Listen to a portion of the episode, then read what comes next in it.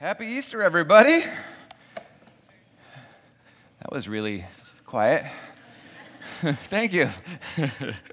what a beautiful, beautiful sunny morning. I, uh, I love it when Easter um, falls on a day that is uh, a beautiful spring day because there's something about spring that just so perfectly captures what Easter is all about um, as we move from the death of winter, in which everything, especially in Michigan, in which everything seems cold and lifeless and gray and uh, and we move into spring and we start to see the flowers come out and the trees bud and all of those different things. It's just a picture of what Easter is all about. What was dead coming back to life in that particular way. So I'm excited to be with you all this morning.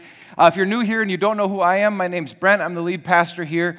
Um, if you're new with us in this community, we'd love to get to know you a little bit as well. Um, in front of you in the pews, there's just a little card that says hello. Um, if you fill that out and put it in the box in the back, um, we can, uh, it'll, it'll help us stay in contact with you, so that would be wonderful.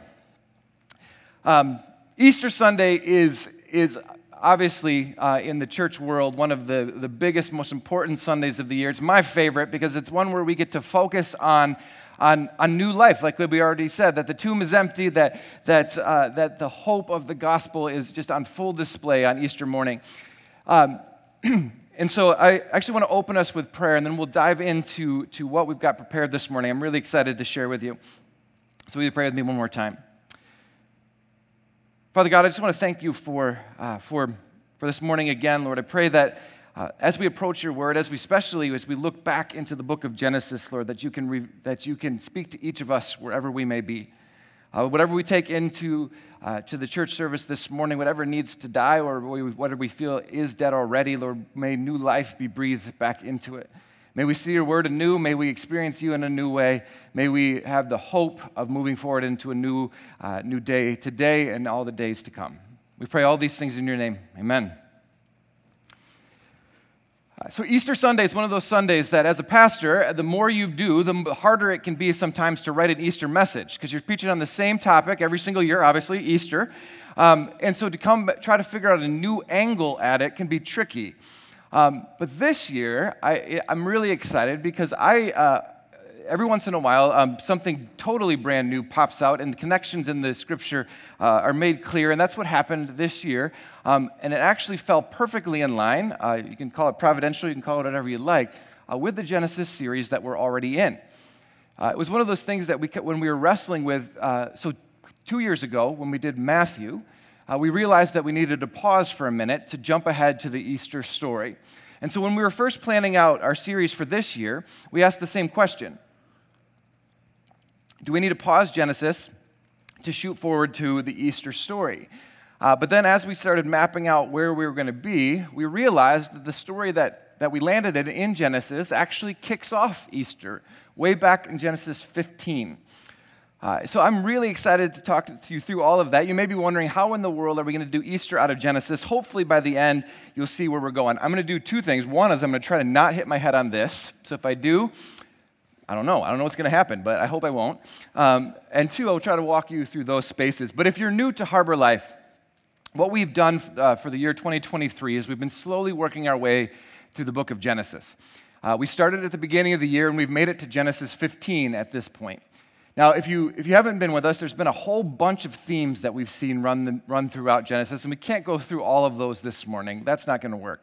But there's one in particular um, that I do want to focus on and, and remind us all of because I think it matters so much for our story today, in particular, how that story relates to Easter. What we've seen throughout the book of Genesis is we've seen that God created humanity to be with Him, to flourish in the, in, in, in the garden that He created for them, to flourish in the kind of life that He made for them uh, alongside of Him. We saw right away at the beginning of Genesis, though, that we have progressively failed to do that. Uh, whether it's Genesis 3 in the, in the story of the fall, the story of Adam and Eve in the fall, or whether it's the story of Cain or the story of Noah, over and over and over again, we've seen how humans have fallen short to, uh, of living, up, living into the kind of life that God desires for us. But what we've also seen in each of those stories is that God has aggressively pursued us even in our failures. So, the story of Adam and Eve, they fall in Genesis 3. By the end of the story, God's already making them clothes to care for them. Or the story of Cain, God comes to Cain and says, Hey, I know what you're thinking. Sin's crouching at your door. please don't do what you want to do. Cain does it anyway, and then God says, actually, here's the restoration path. Now, Cain fails to do that as well. Story of Noah is the same thing. He pursues Noah in that way, both, both before the flood and after. We see God's pursuit in the Tower of Babel, and we've seen it with Abraham as well. This idea that God is constantly chasing us down through the book of Genesis in that way. And so we want to hold on to that today um, because, one, that theme will continue as we continue through the entirety of the Old Testament, in particular the book of Genesis. But it also matters a lot for the story that we're going to read this morning. So, one of the big things whenever we're at Easter is we're going to talk obviously about the crucifixion and the resurrection. And at Harbor Life, again, if you're new here, one of the things that we're always trying to do is we're trying to ask the hard questions of our faith. We realize that, that as we grow in faith, we go from an elementary kind of understanding of faith to a deeper one, and that raises a lot of questions for us. We wrestle with a lot of things that maybe we've taken for granted, uh, and now we have to ask really hard questions, and that always happens on Easter as well.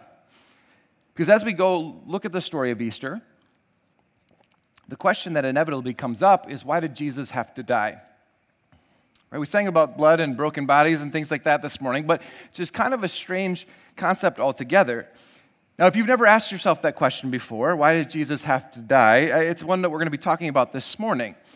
My guess is if I was to poll the congregation here, if, if anybody brave enough to answer the question, why did Jesus have to die? No one's going to be. That's fine. I figured that would be the case to take our place or die for our sins. That's, actually, that's what I got written down. That's what I figured would be the general answer. Thank you, Richard. Uh, thanks for, what's that? Fulfill the covenant. It's another one of those things, right? It's these ideas that he has to, he's, it's that Jesus dies for, for the sake of our sins is the most common answer that we, that we answer. And there's nothing wrong with that. There's, that's true.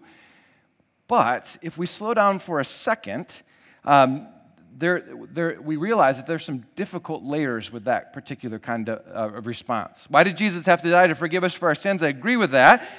But why did he have to die to do that? It's a tricky question when we really start to think about it, right? If my kids make mistakes, and sometimes they do, I don't say I love you and I'll forgive you, um, but I'm going to have to kill your brother first, or sister. In my case, I have two girls, right? It's just not something that happens, right? That's a weird thing to say. It's a weird thing to even think about. It's a weird thing to kind of wrestle with. I love you, I forgive you, but this person's going to have to take it for you. But that's the question we're going to explore today on Easter Sunday. And we're going to do it from Genesis, like I said. So, before we can get going, we are jumping into the middle of the story. We've been working for the last couple weeks through the story of a man named Abram, who eventually becomes Abraham uh, who is known as the father of the Jewish nation, uh, the Jewish faith in that particular way. We also, he's also claimed by Muslims as the father of Islam as well. So you've got both of those things. He's an important person inside of the biblical story. We've, we saw a couple weeks ago how Abraham, Abram had been called out of a place called Ur, um, which is a, which a place that, that was a polytheistic place right around uh, the, where Babylon is today or modern day Iraq. Um, he was called out of that space and has been progressively working his way towards uh, Canaan, uh, where God had called him to. We also had talked about how God had given Abraham a promise. He said, I'm going to turn you into, a, make you into a great nation. You're going to be, I'm going to bless you, and I'm going to be with you in all of these big and special ways. But the problem is, by the time we get to chapter 15, God has been walking with Abram, but he's 99 years old, and he doesn't have any children which is a problem if you're going to become a great nation, right? And so that's where we pick up our story today. Genesis, if you have a Bible or would like to follow along, we'll be in Genesis 15 for most of what we're doing today. And it says this After this, the word of the Lord came to Abram in a vision Do not be afraid, Abram. I am your shield, your very great reward. But Abram said, Sovereign Lord, what can you give me since I remain childless? And the one who and the one who will inherit my estate is Eliezer of Damascus.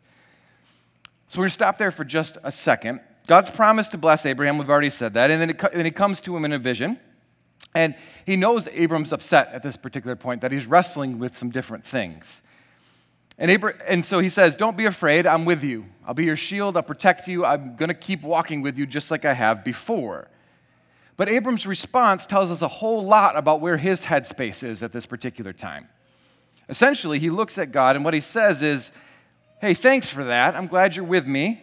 Um, but uh, I've left everything to follow you. I've left my legacy, I've left family, I've left all of these particular things. And you said you're going to make me into a great nation. How are we going to pull that off? I'm 99 years old, I don't have any children. Looks like everything that I own or possess is going to go to Eliezer, who's not even one of my family members. So, what, what's the deal, essentially, is what Abraham is saying. Abraham's, Abraham's concerned. He's perhaps even angry. And actually, the fact that he doubles up in the next verse, in, in verse 3, Abram said, You've given me no children, so a servant of my household will be my heir. You can feel the edge on that a little bit. Hey, you made a promise to me. It doesn't look like it's coming through. Uh, what are we going to do? How are we going to pull this thing off? Well, the story continues. Verse 4 The word of the Lord, then the word of the Lord came to him This man will not be your heir, but a son coming from your own body will be your heir. He took him outside and said, Look up at the heavens and count the stars. If indeed you can count them, he said to him, so shall your offspring be. Abram believed the Lord, and, and it was credited to him as righteousness. He also said to him, I am the Lord who brought you out of Ur of the Chaldeans to give you the land and take possession of it. But Abram said, Sovereign Lord, how can I know that I will gain possession of it? So the Lord said to him, Bring me a heifer, a goat, and a ram, each three years old, along with a dove and a young pigeon. Just an interesting little section to stop in there, but I, want to, I don't want to read past it too quickly. Because I think there are often times as we read through the Old Testament in which we're forced to think, huh, that's kind of weird. Uh, and that's kind of what we're looking at this morning, right? uh, or just what's going on in this particular space. Abram is concerned that he doesn't have any kids, and he's looking for some affirmation from God uh, uh, that his promises are actually going to come to fruition. And so God says, okay, I can give you that. I'm going to need a heifer, I'm going to need a goat, I'm going to need a ram, a dove, and a pigeon. You just go get those real quick for me. And, you're, and Abram's like, oh, okay, what? Like, imagine if somebody asked you for that list of things. Uh, we, it's a pretty weird list, right? Which forces us in our, in our context to go, okay, that's pretty weird, but look what happens when Abram does it in verse 10. Says, Abram brought all these things to him, and he cut them into two and arranged the halves opposite of each other. The birds, however, he did not cut in half. Then birds of prey came down on the carcasses, and Abram, Abram drove them away. That makes it totally clears it up, right? You all get it now? yeah. It's a weird passage. Abraham goes and Abraham gets the things that God asked for and immediately slices them up into pieces and makes a kind of path, which obviously takes an already strange passage we were reading and makes it a little bit stranger. But I don't know if you noticed this when we read it through, is that what's strange to us in this particular passage doesn't seem to be strange to Abram at all, does it? God tells him to get a goat, a heifer, a pigeon, and a dove. I'm missing one a ram, there we go. God tells him to get all of those things, uh, but then that's all he tells him. And as soon as Abram does, he, on his own accord, he just cuts them in half. Clearly, he knew what God wanted him to do already. He understood what was happening here and, and set the thing into motion. Now, I want to pause here for just a second. Because I think so many times, uh, especially if you're new to faith, you can read through the Bible and you go, hey, there's some really weird and messed up stuff in there. One of these passages actually might even be part of what pushes you in that direction. What are we doing cutting up animals and making this kind of path? I know that for some people, these kind of passages can actually make it hard to follow God if you don't understand what's going on. Because you're like, what in the world do I do with this kind of weird thing? Honestly, even if you've been in church forever, sometimes stories like this get us thinking, what am I doing here? The fact is, the Bible has weird stuff in it, but I would argue mostly because people are weird. What I mean by that, this, what's going on in this passage here, is part of Abram's culture. Like I already mentioned, he knew exactly what to do. This is not a new thing that God invented. This is a thing that God accommodates on behalf of Abram because Abram's going to know what it means. Sure, this passage is weird, but not exclusively to the Bible weird, just exclusive to ancient history weird. Go ahead and search, uh, do any research on ancient history, and I promise you, you will be constantly weirded out by what people used to do. Uh, it, a lot of it was really messed up. Now, it is easy for us then to roll our eyes uh, around ancient culture's weirdness, to go, clearly, they were messed up, but we're not. But I'd like to propose this. In 2,000 years from now, from the, from, the, from the deck of the Enterprise or something, we're, on, we're out in space at this point, what would people think about us in 2023 if they were just to look through our social media feeds? Right? they just get they get a TikTok from right now, right, where we've got a, you know people are dancing, doing tick, right challenges or whatever, or when you would, or some of the other crazy things that we have done uh, over over the course of the last few years, right? And it, not even some of them are really destructive, some of them are just ridiculous, uh, but we do really strange things, don't we? Or, or, or, just if they got a hold of just Instagram filters where we can make our faces look like horses or aliens or something like that, and they'd be like, what are these people doing? And yet, for us, it's totally normal, right? Or the rage that we see on Twitter, all the people just yelling at each other in that space. But it also doesn't start with social media either. If you want to know under how weird we are, go to a frat party sometime, right?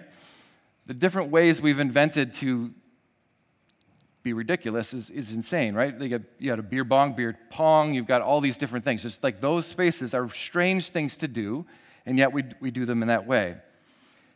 The point, or even just some of our traditions around Easter itself, right? How many of you did an Easter egg uh, hunt at all over the last few bits? Okay? So, 2,000 years from now, the way we're going to describe that is that there's a magical bunny who gives you eggs with candy inside of them. And without context, you go, What in the world is happening here?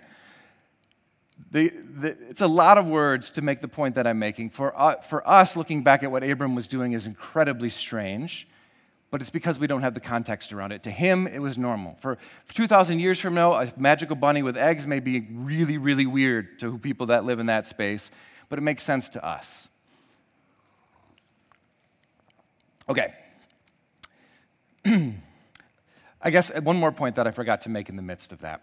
I actually think that, that we can get caught up in the weirdness of, of the different parts of Scripture, but I actually, for me, I find it to be really comforting the fact that people are weird, that we do weird things, that we've done weird things through thousands of years, and yet God continually pursues us in the midst of all of that weird. I think the fact that God used something that Abraham already knew, even though probably weird to him as well, just like all the other weird things that we did, so that he could meet him in his space and speak to him in a way that he could understand, I actually think is really beautiful. So there are a couple different ways we can read those things, but um, but I think, but I, I choose to read it through the lens of God coming to Abraham to accommodate him in that space. But that does still bring us back to this, the point that we're, or that does bring us back to, the, to needing to figure out what's going on here. Well, what is happening? What is the deal with these particular animals? Well, in Abram's day, when two people engaged in a promise or a covenant, right? Maybe you've heard both of those words promise, covenant, contract are all similar ideas.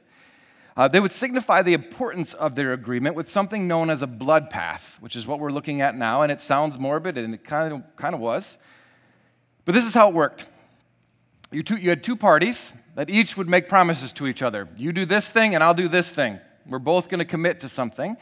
And so, to signify the value of that promise, they'd take animals, they'd split them in half, like we just saw Abram do, uh, and then each party would walk down the middle of that particular path. Now, the, the, um, the animals on either side would also have a little groove down the middle, so the blood would come off the animals and run through the groove in the center. So you'd actually be walking on the blood itself through this whole thing.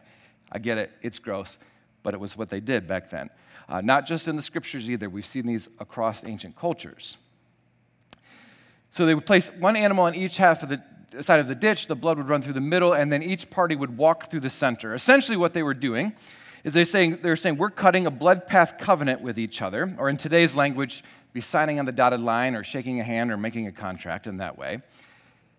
And after they cut the animals, they would both walk through the blood, signifying if I don't keep my end of this bargain, maybe what ha- may what happened to these animals happen to me. Right? It's the promise that they're making with each other. They're saying, as I walk through the middle of this, as soon as my, my foot hits the blood, I'm saying if I don't keep the promises that I've made, you can split me in half, or essentially you can kill me, right? That's what, that's what this particular deal is signifying. It was a, it, it, it's the, it's the, it was, it was, you didn't do this with every single contract, but you did it with very, very serious ones. So that if one party broke, it would often cause violence. So, what we see here in this particular passage then is God is asking Abram to bring some animals. Abram understands immediately what's about to happen. Now, like we said, a covenant requires two parties, each of which making a promise. So, what are the terms of the covenant we're looking at here? First, we saw earlier on in the book of Genesis that God had made a promise to Abram. Um, he, he, made a, he made a promise to give him land, to give him children, to make him into a great nation, to bless him in those particular ways. Now, throughout Scripture, does God keep his deal? He does. He does both physically. The nation of Israel exists. Abraham, actually, we will see in a few chapters, does get a son.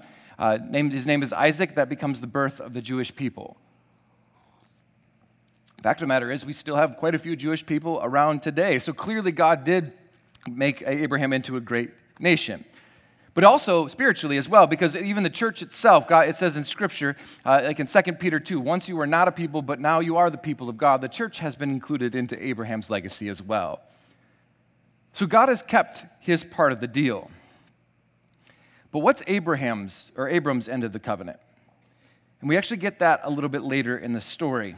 If you go to Genesis 17 1, it says, When Abram was 99 years old, the Lord appeared to him and said, I am the God Almighty. Walk before me faithfully and blameless. Then I will make my, co- then I will make my covenant between me and you and will greatly increase your number. So, God's side of the deal is I will give you land, I will give you a na- I'll turn you into a great nation, I will be with you in those particular ways.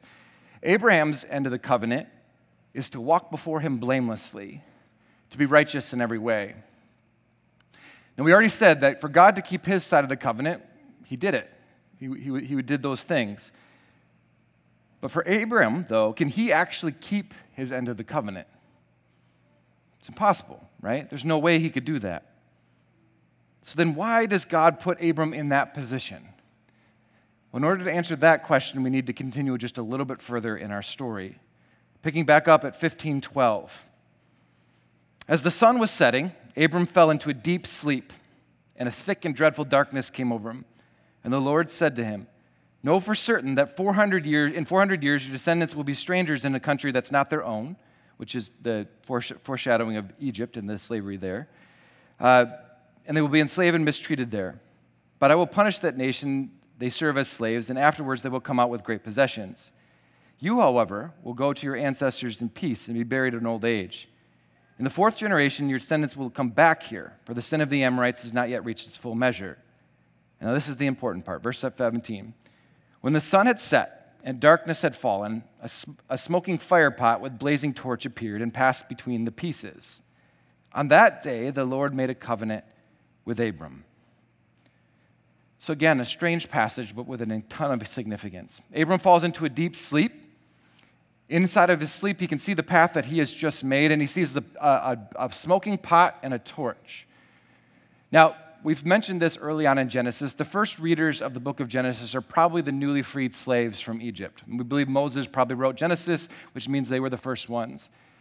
In that culture already, God has set up this, this, this um, the symbol that God has set up for his representation on earth uh, already been established as being smoke and fire, right? So, a, number of different ways God expresses himself in that way. So, for instance, in the Exodus, right, the Israelites are wandering in the wilderness. How does God lead them? By a cloud during the day and by a pillar of fire at night, smoke and fire. When God comes down on Sinai, it says that there's a deep, there's a smoke that covers the top of Sinai with fire coming out of the middle of it. It's clearly a representation of God moving through this space. So, what we have here is we have, we have then God representing himself with a smoking pot and a torch walking through the middle of this blood path that Abram's created. But as we've already mentioned, when you make a blood covenant, a blood path covenant, both parties are supposed to walk through the center of the path you've created. Both saying, if I don't keep my end of the bargain, may what happened to these animals happen to me. In the story that we just read, though, does Abram ever walk through the path? He doesn't. Meaning, what's being symbolized here is that God is taking both parts of the covenant upon himself. If God doesn't give the land and children to Abram, he would break his end of the covenant, meaning death. But that's not all. What God is signifying here is that if Abram sins, even once, if he's not blameless, the penalty then falls on God himself because he took it on. So, why does Jesus have to die? Because he chooses to be with us. From the moment of the fall, we invited sin into this world brokenness, pain, and destruction. We were warned that it would bring death would corrupt our relationship with God, not from his side, but from ours. From the first seconds, though, of Genesis 3, God pursues us. He calls us back to himself, giving us more, more and more direction and help along the way, declaring, I will do whatever it takes to get you back in right relationship with me, including giving myself to be with you. Throughout the Old Testament, what we see is God giving us every chance to make things right. If you actually look at the progression of the Old Testament, what happens is that God is continually giving them the tools they need to live the kind of life He created them to live. And He keeps making it more straightforward and simpler. Ideally, He'd just like to walk with us and teach us along the way. But we're not very good at that. So he says, okay, fine. I'll give you a, one nation to lead you in the midst of that. They messed that up. Okay, fine. I'm going to give you a law that spells out exactly how this is supposed to work. We messed that up. He then says, I'll give the Levites, so they are the only ones that have to learn the law. They'll teach the rest of the nation, we'll teach the rest of the world. We messed that up. He says, fine, I'll give you a group of judges who are going to, who are going to help lead the, the, the Levites, who are going to help lead the people who are going to teach the world how to walk with me. And we fail on that one. He goes, finally, fine, I'll give you one king, just your king. He's the person that has to do it. He'll teach the Levites to do their thing. The Levites will teach the people how to do their thing. Eventually, we'll all come back to walk with me. And we fail again. Throughout the Old Testament, what we see God doing is trying to accommodate us and trying to move towards us so that we can walk with Him. I'll give you every chance to make things right, but when you fall or when you fail, I'll go all the way back to you and I'll give myself up for you. On Thursday night, we gathered together, uh, a few of us gathered together here uh, for Maundy Thursday, which is the celebration of Jesus' Last Supper. Uh, the, the night that he's arrested, the, the beginning of, of, the, of his final moments leading up to Good Friday, which is the crucifixion and death. We closed our Thursday night with another symbol the symbol of communion or the Lord's Supper a ceremony which, in which we break bread in two, representing Christ's body broken for us, and we drink wine, signifying God's or Jesus' blood shed for us.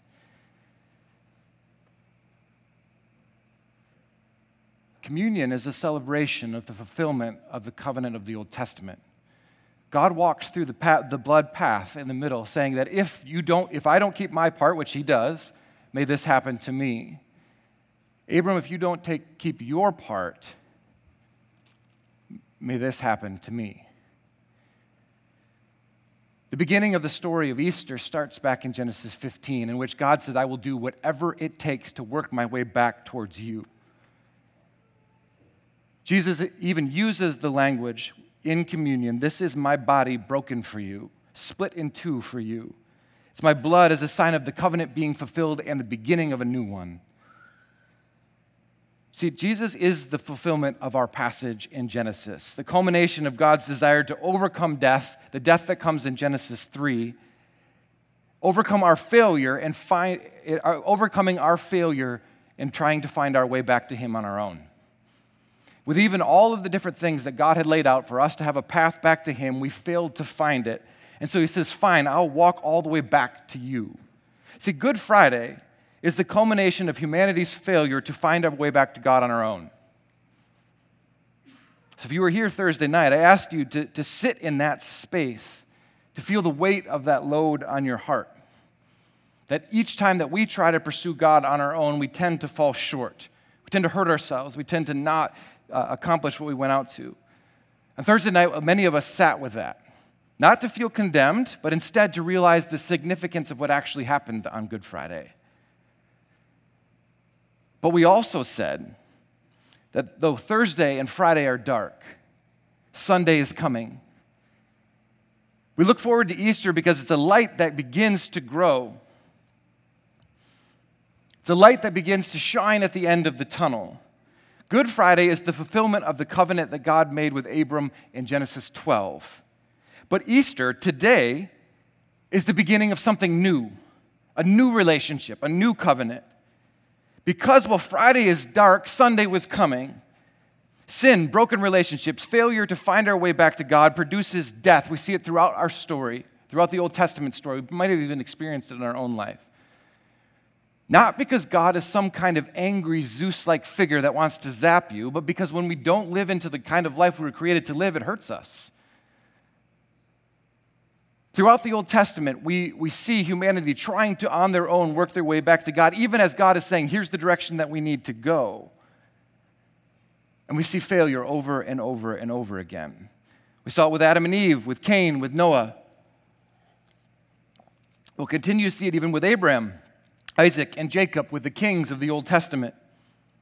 But while Friday is dark, because Jesus takes the weight of death we had created upon himself, appearing as though death had won. On Sunday, the tomb is empty. On Sunday, it's revealed that death, that death in the fullness of its power, cannot win. On the contrary, death suffers an epic defeat. We could not find our way back to God, so he found our way, his way to us. Easter is the symbolization, or Easter is the moment in which we, that we, our relationship with God can be righted. That even though He said, Here's where I want you to go, we failed, He says, Fine, I'll come back and get you. Easter Sunday is a celebration because it is finished. Throughout the Old Testament, God is calling humanity back to Himself, but then He, sh- he shows them the way and asks them to do, and asks them to walk it, but we couldn't. So Jesus then walks the path backwards to us. God walks the path for us so he, so he could find his way to us and, and, and actually walk with us out of it again. Taking on the weight of our failure to walk with us out of death into life. The way that I picture it is the difference between, between God standing and saying, Here's where we want you to go, and here's how you get there. And God come and walking back to me and going, Hey, let's go walk this together. Me with you, me close to you, me alongside of you. It's the language that we saw in the Old Testament, but it's also the language we see in the New. I'm going to read to you from Romans, where Paul takes everything we've talked about and kind of uh, frames it in a little bit different way. In Romans 8, it says, there, Therefore, because of what Jesus did, there's now no condemnation for those who are in Christ Jesus. Because through Christ Jesus, the law of the Spirit who gives life has set you free from the law of sin and death. Whenever Paul is talking about that, the law is saying that's the path, the instructions to say this is how we get our way back to God. That path didn't work for us because we couldn't follow it. The law of the Spirit is the exact opposite of that. It's saying now the Spirit indwells you, so we walk the path towards God together. For what the law was powerless to do, because it was weakened by the sinful nature, by us, God did by sending his own Son in the likeness of sinful humanity to be a sin offering. And so he condemned sin in human flesh in order that righteous requirement of the law might be fully met in us, who do not live according to the sinful nature, but according to the Spirit. For those who are led by the Spirit of God are children of God. The Spirit you received did not make you slaves so that you could live in fear again. Rather, the Spirit you received brought you into it brought about your adoption to sonship. And by him we cry, Abba, Father. And the Spirit himself testifies with our spirit that we are God's children. Verse 26 In the same way, the Spirit helps us in our weakness. We do not know what we ought to pray for, but the Spirit Himself intercedes for us through, the, through wordless groans. And He who searches our hearts knows the mind of the Spirit because the Spirit intercedes for God and His people in accordance with God's will. So, what then shall we say in response to these things? If God is for us, who can be against us? He who did not spare His own Son, but gave Him up for us all how will he not also, along with him, graciously give us all things? Who will bring any charge against those whom God has chosen? For it's God who justifies. Who then can condemn? No one. Christ Jesus, who died, more than that, who was raised to life, is at the right hand of God and is also interceding for us. Who shall separate us from the love of Christ? Shall trouble or hardship or persecution or famine or nakedness or danger or sword? No, in all these things we are more than conquerors through him who loved us. For I am convinced that neither death nor life, neither angels nor demons, neither the present nor the futures, nor any power, neither height nor depth, depth or nor anything else in all of creation will be able to separate us from the love of God that is in Christ Jesus. Paul beautifully captures everything that we talked about this morning. We celebrate Easter because Easter is the declaration that you all matter to God so much that even though you can't find your way back to Him on your own, He'll come to get you. That He wants to be with you and He wants to walk with you out of the kind of life that we've saw throughout the Old Testament. A life that in which we, when we strive to be the gods of our own lives, which we've seen throughout the book of Genesis, we fail over and over and over again. A life where we create really weird things, and God yet still comes to us and says, Hey, I, there is a better way. Can I walk with you in it? The Old Testament is God directing us down our path, and we see over and over and over again that failure is what defines us in that space. Easter Sunday, it says, Your failure does not define you anymore. That the path that we walk, we walk together. The path that we walk was with me, with you, to teach you and guide you and lead you, not in the relationship we were intended to have in the first place, in which we, can, which we stay in step with each other. Easter Sunday is a Sunday that we, we celebrate because it gives us a fresh and brand new start each and every day. Easter Sunday is the Sunday of hope because it says that you matter you're significant, you're important because God loves you. Easter Sunday is the day it says you can, if, even if you had the worst day ever yesterday, we can do better tomorrow. Easter Sunday is the Sunday in which we said there is no longer any condemnation in Christ because nothing can separate us from his love. Easter Sunday is the day that we, can, we go out and express the new life that we found in those spaces to live a little bit more like the way that God created us to live, to bring a little bit more hope into a world that so desperately needs it. Not because we found the path, but because He found us and walks with us on it. Easter Sunday gives us something to look forward to, gives us the ability to, to, to step out of guilt and shame and into the new life we were originally created to live in the first place. So, my hope is today that you leave with that joy. That wherever you go from here, whether it's with family, whether you're just hanging out with whoever or by yourself, that you leave knowing that today is a new day and tomorrow is a new day and the day after that is a new day and the day after that is a new day because it is finished. Because Jesus has already walked the path back to you and now desires more than anything to walk with you into the life that brings flourishing. Will you pray with me? Father God, we realize in so many different ways that, that we haven't kept up our end of the deal. That you desired to be with us, and in so many different ways, we just kept grabbing to be the gods of our own life, to do things our own way, to find the path ourselves, and so often it's created heart and hurt and hardship and pain and suffering. God, we just want to acknowledge that this morning, that so many of us have fallen short in so many ways.